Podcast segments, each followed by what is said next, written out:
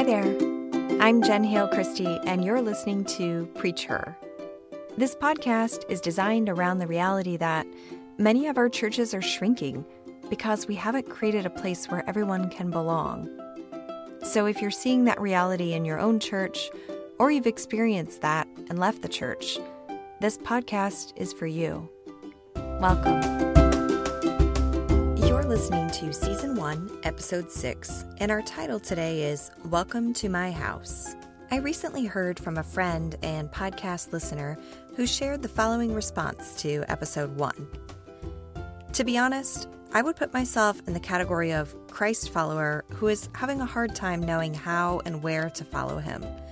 It's been a startling experience to find more community, accountability, fellowship, and even spiritual revelation at our CrossFit gym than at our church. I don't blame the church we go to. It's a fine church. I just don't connect or fit or something. I am sure it is my fault. First of all, my friend, it is not your fault. And second, what you describe is actually an increasingly common experience these days. When people are finding a greater sense of belonging and accountability and community at the gym than they find at the church, there's a problem. It's not a problem with the gym or the coffee shop or the social club. They're all doing fantastic things. The problem is the church has lost its way. Too often, in our focus on a spectacular worship experience, we've failed to create a place where real community is fostered. Too often, in our focus on preserving an image of righteousness, we've failed to create a place where confession and accountability are encouraged. Too often, in our attempt to avoid losing people, we've ironically failed to create a place where everyone can belong. So, Brock, thank you for reaching out.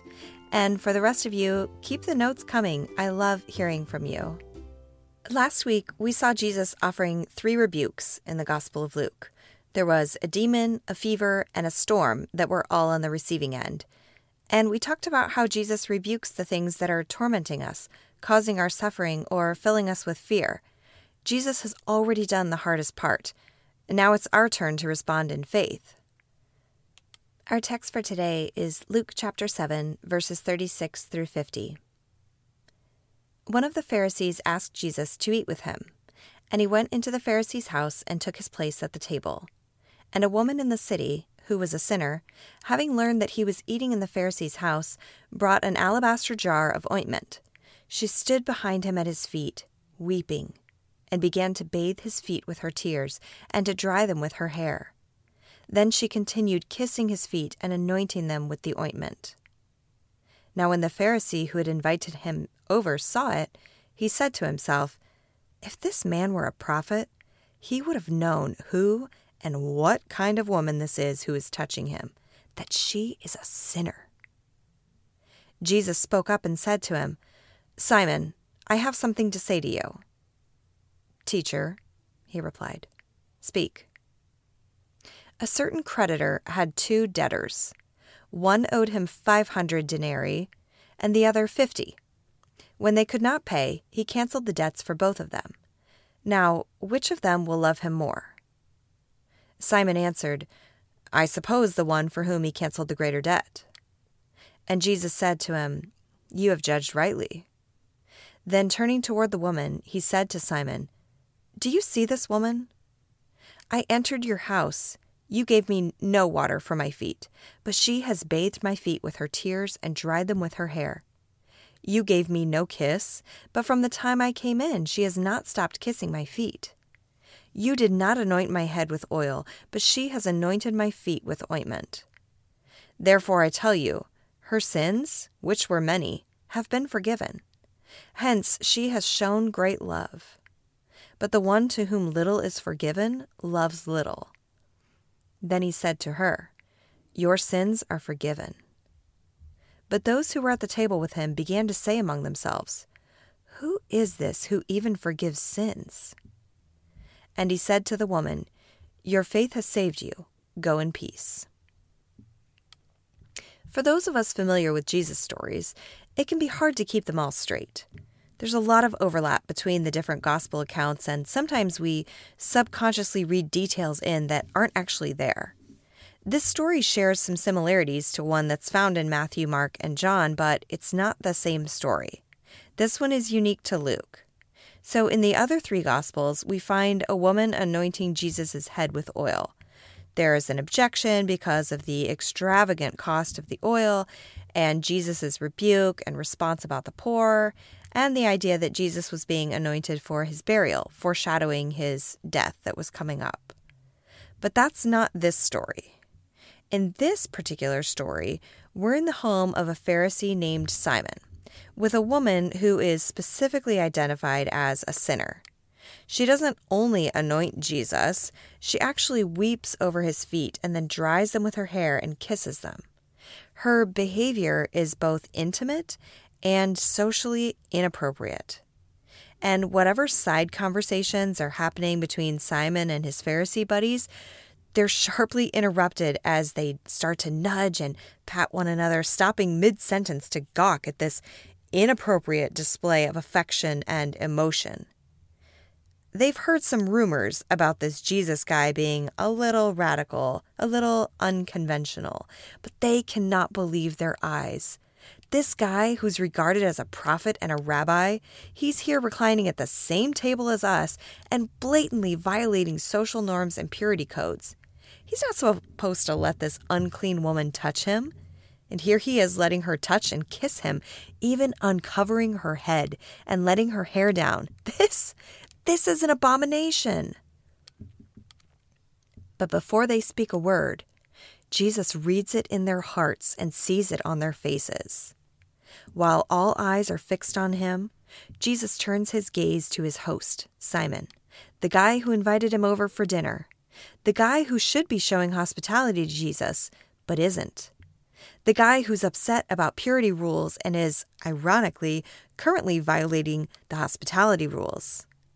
Now, for you and me, when someone comes over for dinner, we might take their coat, we might offer them a before dinner drink, and if we're really feeling fancy, we might pull out their chair for them at the table. As the host, Simon should have shown proper honor to Jesus by anointing his head with oil and providing a means for him to wash his feet. He should have greeted him with a kiss. He does none of these things. But he's not just being a bad host. His refusal to show this proper hospitality to Jesus actually indicates that he's not accepting Jesus as a prophet. Simon is an insider who can't stand the way that Jesus is. He can't stand it that Jesus presumes to forgive people's sins and violate cultural and religious norms. He can't stand it that Jesus is saying the outsiders are actually the insiders.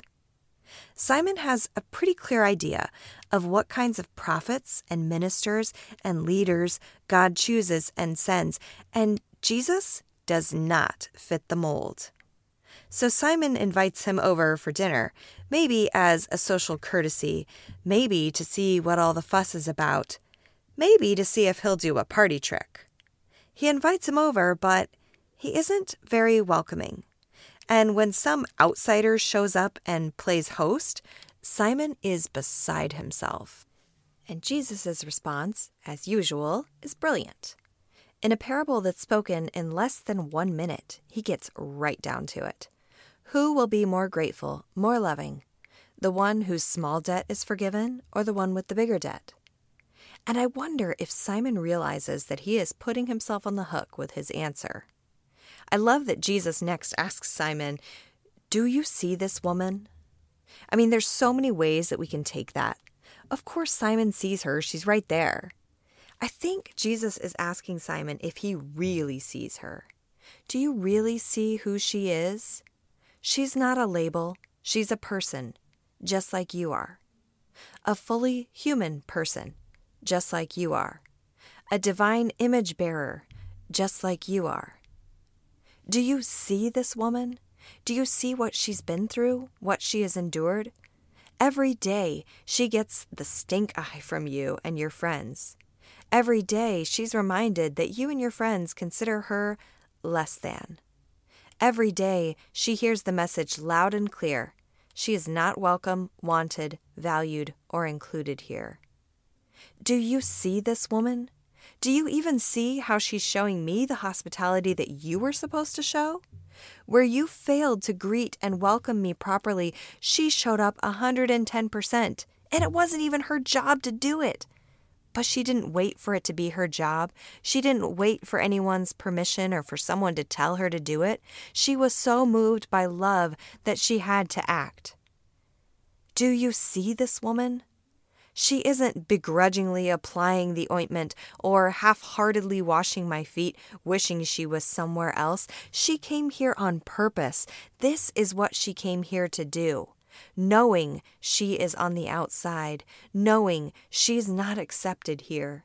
She's here loving and honoring me in the best way she knows how. And you know what? It's enough. It's more than enough. She's doing this in love. She knows that she is loved by me and by our God, and she loves and knows me because she loves and knows God. And you know why she's doing all this? It's certainly not to earn your respect. She knows she'll never have that. She's doing this because she's already been forgiven. You see her as a sinner, but God sees her as a beloved daughter, fully forgiven. Her demonstration of love is a response to the forgiveness she already owns and cherishes. I just announced what was already a reality. She gets it. I wish you guys would too. And just like that, Jesus brings her to the table. He holds her up as fully human, already having received the forgiveness that's available to all. Where Simon and his buddies would rather label her and relegate her to the margins and shadows, Jesus brings her into the light, holding her up as the model for how to receive forgiveness and respond in love. Simon has a choice in this moment. Jesus has just told the parable and then explained it in no uncertain terms. The one who has been forgiven much loves much. That's the woman. The one who has been forgiven little loves little. That's Simon. Will he continue down this path, or will he follow this woman's lead? Will he lean into his identity as God's beloved and choose to act out of love rather than fear? Will he lean into the reality that he is fully forgiven by God and choose to show forgiveness to others rather than judgment? This is the decision for us as well. Will we choose to live in fear, in strict, no matter what rule following? In focusing so much on our own righteousness that we can't help but judge others in all their unrighteousness? Will we focus so much on how we think people should and shouldn't live, who should and shouldn't be forgiven, that we create places of inhospitality and exclusion and unwelcome? Or will we instead choose to live in love, letting love be our rule and guide, focusing so much on gratitude for the forgiveness we receive that we can't help but forgive others? will we focus so much on who God is and how God is seen most clearly in the person of Jesus that we create places of hospitality and inclusion and welcome. May we be people who create spaces of welcome and community, who demonstrate all kinds of appropriate confession and ask to be held accountable May we be people who scoot over and invite the woman up to the table. If today you find yourself on the outside, without a seat at the table or a voice in the conversation, may you lean into the truth that you are always welcome in God's community. If you are one who bears the name minister, pastor, elder, shepherd, or are otherwise considered a religious or faith leader, may you extend God's yes to those you might have said no to in the past. May you be emboldened and encouraged to honor the space that God has already created for all. And if something in you was stirred today, reach out. Hearing from you helps to shape the future of this podcast and this community. You can email me at jenhalechristy at gmail.com or connect on Instagram or Facebook at jenhalechristy. Thank you to all who have already emailed, texted, and connected through social media. please consider subscribing, rating, and reviewing this podcast. It lets me know that you're part of this community and you find value here, and it helps others to discover it. Thank you for listening, and I'll see you next time.